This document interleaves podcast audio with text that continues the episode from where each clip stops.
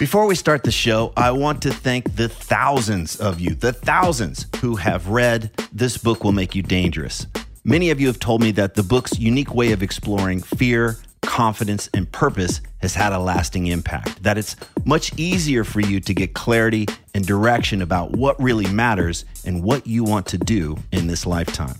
It's also amazing to hear that quite a few of you have read it multiple times and even bought copies for friends, so thank you again. Just in case you weren't aware, I created a free companion video course for the book. And in these videos, I walk you through the big takeaways and practices from each chapter. And I even cover some extra stuff that's not included in the book.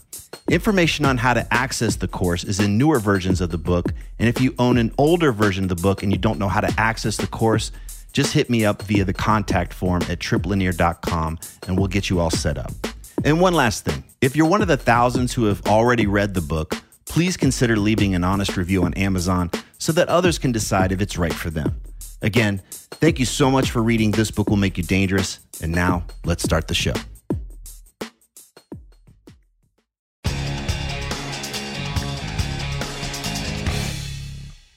Hello, this is Tripp Lanier. I'm a men's coach and host of The New Man, Beyond the Macho Jerk and the New Age Wimp. For more than a decade, I've had thousands of hours of life-changing conversations with men. And while we may initially focus on the guy's personal development, I've found that their mindset around work and money plays a massive role in the quality of their entire lives. So, in other words, if they're playing small professionally, it's going to show up in every other area of their life too. So today I want to have some fun with some very generalized, polarized ideas to help illustrate how we may be limiting ourselves in all that our lives have to offer. Now, if you're willing and able to remember that these are just ideals, they're generalized, very polarized, then let's move forward. So let's start with this idea of success. Now, success, as it's so often described, is not all it's cracked up to be. For many, choosing success means we choose shallow or superficial relationships in order to get ahead. It means we consistently deprive ourselves of what genuinely feeds us in hopes that someday we're going to make it up. We'll feel satisfied then, later on.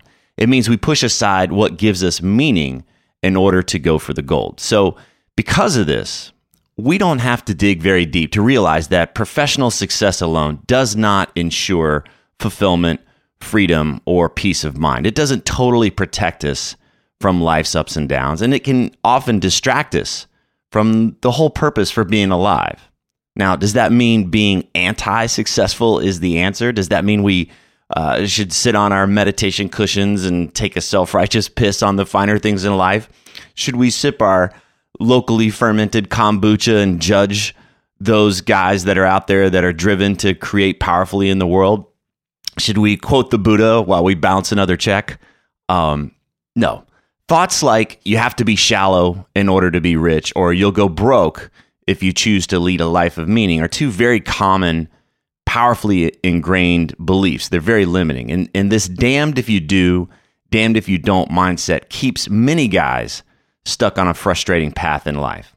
So just like the macho jerk and the new age wimp, we can create two highly polarized, generalized, imaginary archetypes to represent these ideas around success and money. So let's call them the shallow success chaser and the broke spiritual seeker. The shallow success chaser, the broke spiritual seeker. I laugh at these because I can see both of these guys in myself. I've firmly been both of these guys, and no one is completely one guy or the other. He's not completely one archetype or the other. They're both rooted in our reactive, fear-based thinking. They're both two sides of the same fear coin, if you will, which means there has to be a better way, right? That's where our hero, the new man, he's our hero, right? This is where he comes in. He's the guy that transcends the bullshit while including the best qualities of both.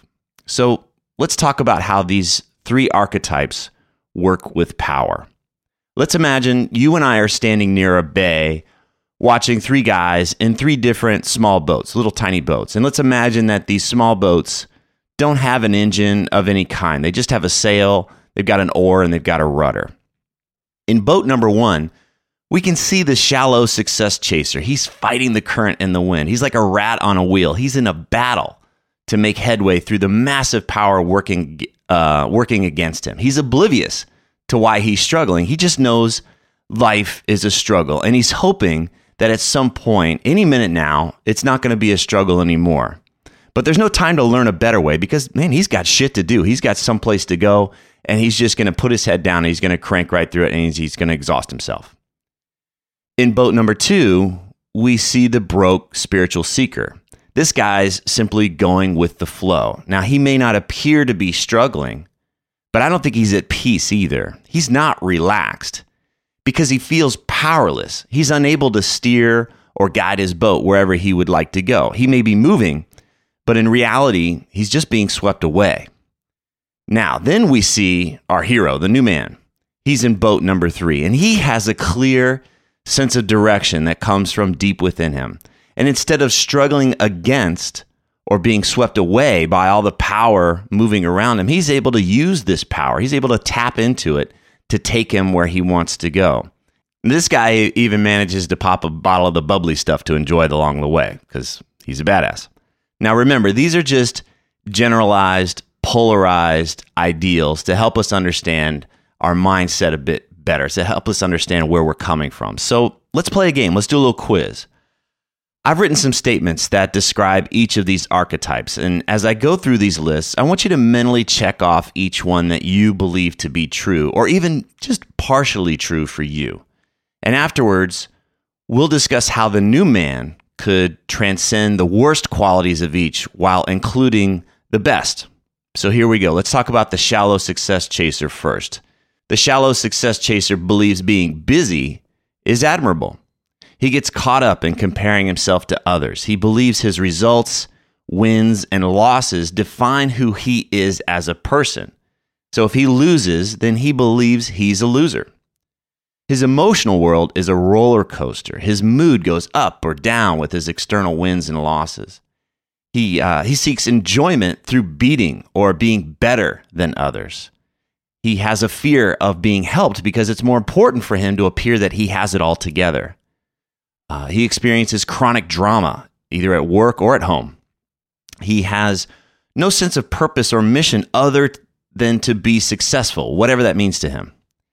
He tolerates superficial relationships. The people in his life are merely there to help him be or appear to be more successful. He maintains a facade of strength, which makes him rigid and defensive. He's scared of new ideas or anything that threatens his way of thinking.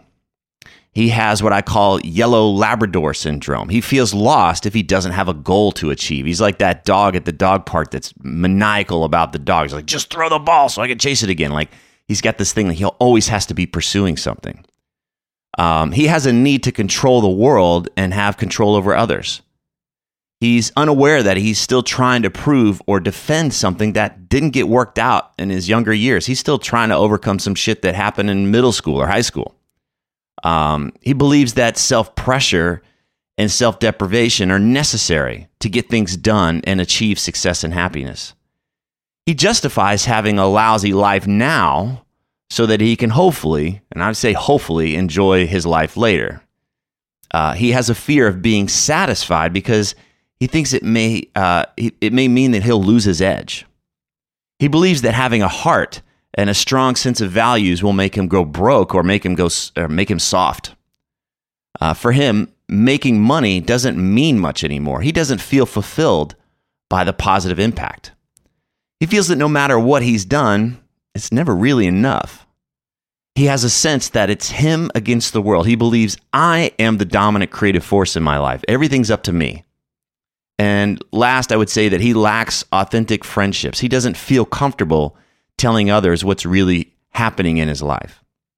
So could you relate to any of those qualities? I certainly can. When I'm eclipsed by my fears, I can certainly relate to that stuff. We all do it. It happens. It's like I said, it's just an extension of our fear-based selves. So now let's explore the other extreme. Let's talk about the broke spiritual seeker. The broke spiritual seeker believes he needs more information and analysis before taking action. He plays in the shallow end of the pool professionally. He has big dreams, but he doesn't follow through. He believes money is bad or dirty or the root of all evil. He believes money has a magical quality, like it just kind of magically moves in and out, and there's no real logical way to it. He has a childlike relationship with money. The broke spiritual seeker believes in the abundance of the universe, but he feels constant scarcity around money. He believes that money shouldn't be important, even though it's something he thinks about a lot. Money, for him, money is personal. His bank account is a reflection of his emotional baggage and his issues and karma. So he's connected his emotional world and everything to his bank account and his money situation. He believes he needs to do more personal work on himself before he can build his business or make his offering to the world. He believes making money means he's taking something away from somebody else. So if he's better off, then he thinks that somebody else must be worse off. He backs away from a challenge if it involves his professional life. He's dissatisfied. He believes he could play at a higher level if he wanted to, but he's not. He senses that he's hiding out. He feels professionally impotent or lacking power in the world. He fears he's going to look like a sellout if he tries to create wealth. He's attached his self-image of being spiritual. He's very attached to this idea of being, quote, spiritual, whatever that means. And he likes the idea of being more evolved than other folks that have created financial success. He's kind of put himself on a pedestal and he looks down at those people. He has a condescending attitude towards those who want to show up in the world powerfully and create wealth and play a big game in the world. So again, this happens. When I'm unconscious and I'm stuck in my fears, I can relate to some of this stuff too. So as I mentioned, the shallow success chaser and the broke spiritual seeker are just two sides of the same fear-based coin. They're both creative responses to fear, so we can feel more safe and secure in an uncertain world. And this explains why we can all relate strongly to both of these guys. So it makes no sense to debate about which one of these silly archetypes is better than the other. They're like a layer of clouds that's obscuring the immense power of the sun. They're both a distraction from the big self, our inner authority. They're a distraction from our most powerful, creative, and essential qualities. You still with me? Good, let's keep going. Now let's explore what success could look like when it's not rooted in fear or scarcity. Let's explore success as a result of doing what has us feel most alive or free or loved and at peace. Let's explore success as an expression of our depth and purpose in the world. Let's see how the ideal of the new man approaches money and success. And I'm just going to take a little sip of this here. All right. Let's talk about the new man. How does the new man approach success? The new man embraces depth, emotionally, intellectually, and spiritually. He finds satisfaction in his work. He's fully aligned. His work, relationships, lifestyle, and location are all designed to bring out the best in him. They're like the wind at his back instead of something he's struggling against. The new man sees the big picture of life. He orients towards fulfillment. He's actively doing what he was put on this earth to do. He has a deep sense of awareness of his programming, his limiting beliefs, and the power of his thinking. He's done his personal work. He knows what gets in the way. He knows his shit. He knows what gets in his way.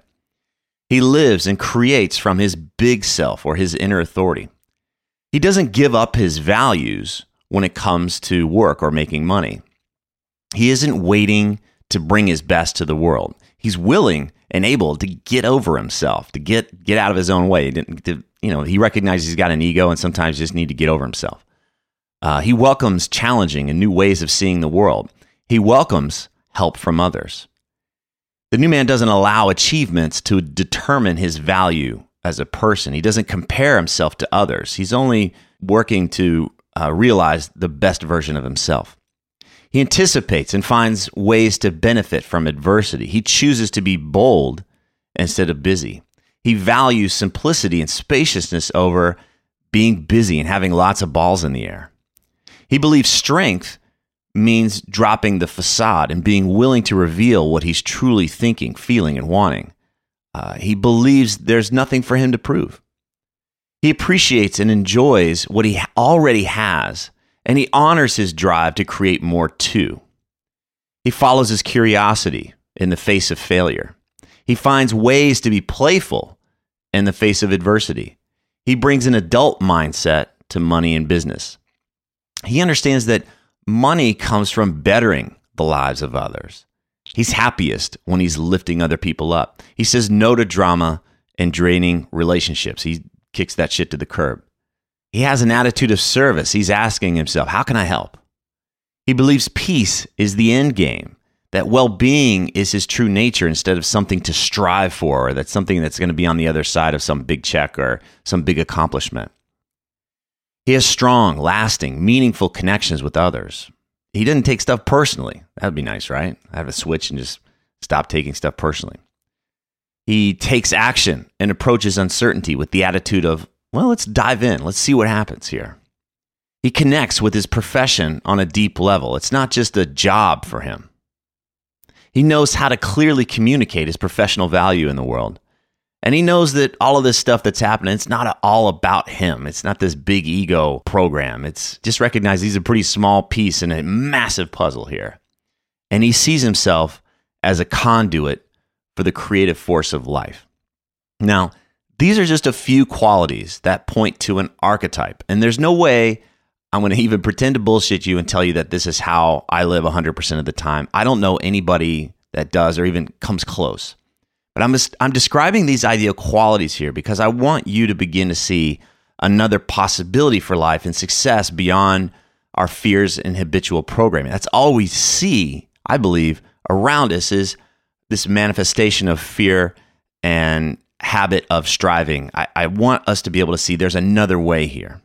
I want you to see that a guy living with this powerful mindset could be a multi-gazillionaire using his vast resources to change the world for the better, or he could be a deeply satisfied surf instructor who's spreading aloha and his love for the ocean to others.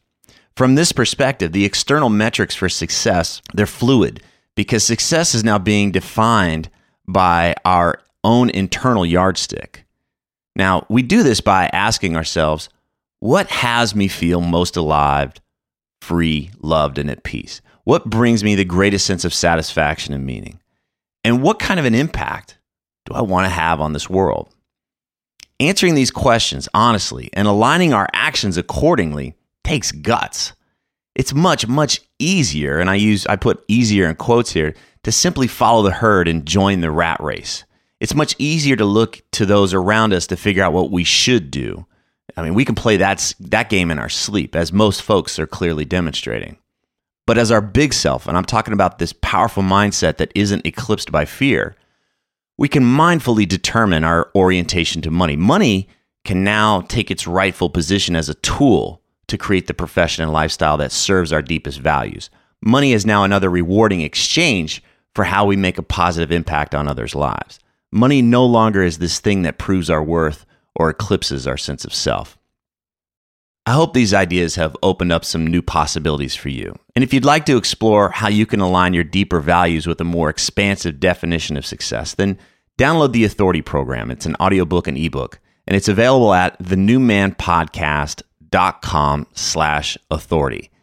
Ideas are fine, but applying them to our life and our work is where the fun stuff happens. So check out the Authority Program to get a sense of what it looks like when the rubber meets the road. Visit thenewmanpodcast.com/authority. It's free. Enjoy the program, and thanks for listening.